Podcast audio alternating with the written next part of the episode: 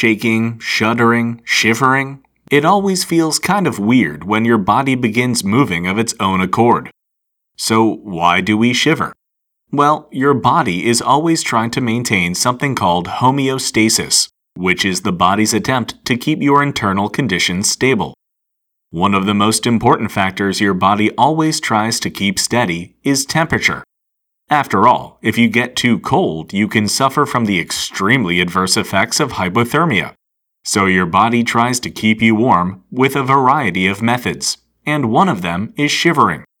When you get cold enough, your brain will send a message through your nerves to your muscles and make those muscles contract and loosen again and again very fast. That's shivering. And those muscle movements help warm up your body. That's why you shiver when you have a fever.